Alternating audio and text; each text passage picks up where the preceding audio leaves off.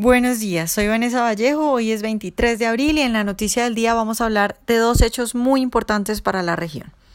El primero tiene que ver con Nicaragua y lo que podría ser el inicio de una rebelión en contra de la tiranía socialista de Ortega. Las revueltas en ese país ya dejan 30 muertos, la gente parece haberse cansado de la precaria situación económica que viven y también del largo gobierno sandinista que ya lleva más de 11 años consecutivos en el poder. Recordemos que la semana pasada el presidente de Nicaragua anunció una reforma al sistema de pensiones de modo que se incrementarían las contribuciones tanto de trabajadores como de empleadores, dijo él que con el fin de darle estabilidad financiera al sistema de pensiones. Sin embargo, pues ese anuncio desencadenó una oleada de protestas que hundieron a Nicaragua en el caos. Hay violentos choques entre manifestantes y policías, saqueos de negocios y destrucción de edificios. Y bueno, ante las revueltas generalizadas en diferentes ciudades, Ortega retrocedió unos pasos. Este fin de semana revocó la resolución que fue la que sirvió de detonante a las protestas y se echó para atrás en, esto de la reforma a las pensiones.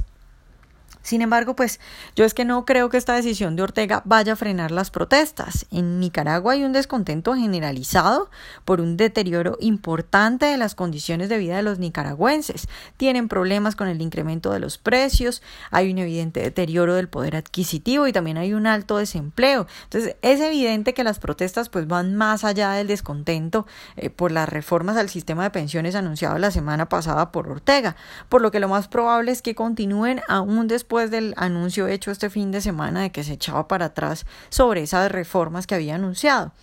Veremos si el pueblo de Nicaragua avanza en sus reclamos, y logra cambios importantes o si el gobierno de Ortega logra callarlos. Aunque Nicaragua para muchos es un país acostumbrado a vivir esclavizado por tiranos, recordemos que ellos soportaron eh, durante décadas en el poder a los Somoza, pues yo creo que estas protestas no son una cosa momentánea, yo creo que pueden seguir adelante y yo creo que de acá puede salir algo bueno que podría incluso terminar con la caída de Ortega. Pero bueno, ya veremos qué sucede, veremos si, si, si los nicaragüenses se despiertan y logran eh, por lo menos cambiar un poco la situación en la que están viviendo, que es por cuenta del socialismo claramente. Y de otro lado, hoy también tenemos noticia muy importante que llega desde Paraguay, donde se realizaron ayer elecciones presidenciales y la derecha le ganó a la coalición de izquierda. El triunfo fue para el candidato oficialista del Partido Asociación Nacional Republicana, más conocido como el Partido Colorado. Mario Abdo Benítez es el ganador, es un joven conservador, hijo de quien fuera el secretario privado del dictador Alfredo Stroessner, muy conocido por eso, por supuesto. El que será el nuevo presidente de Paraguay propuso durante su campaña mantener el rumbo económico, eh, habló de atraer inversiones bajando impuestos y aumentando exenciones.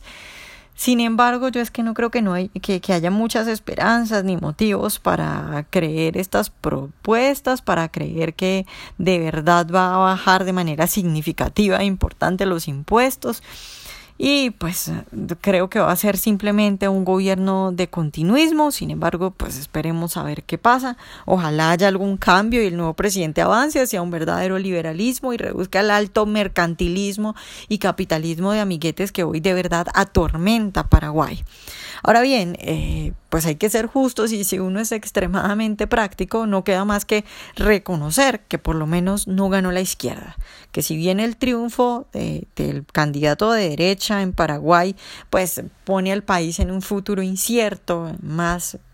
probable que sea un gobierno continuista y ya, pues no es una condena de muerte como hubiera sido que hubiera ganado la izquierda. Entonces, veremos qué pasa con el nuevo triunfo de la derecha mercantilista en Paraguay, si se compone un poco y si mejora la situación, pero pues comparado con lo que había, creo que es una buena noticia y también veremos qué pasa con las protestas en Nicaragua.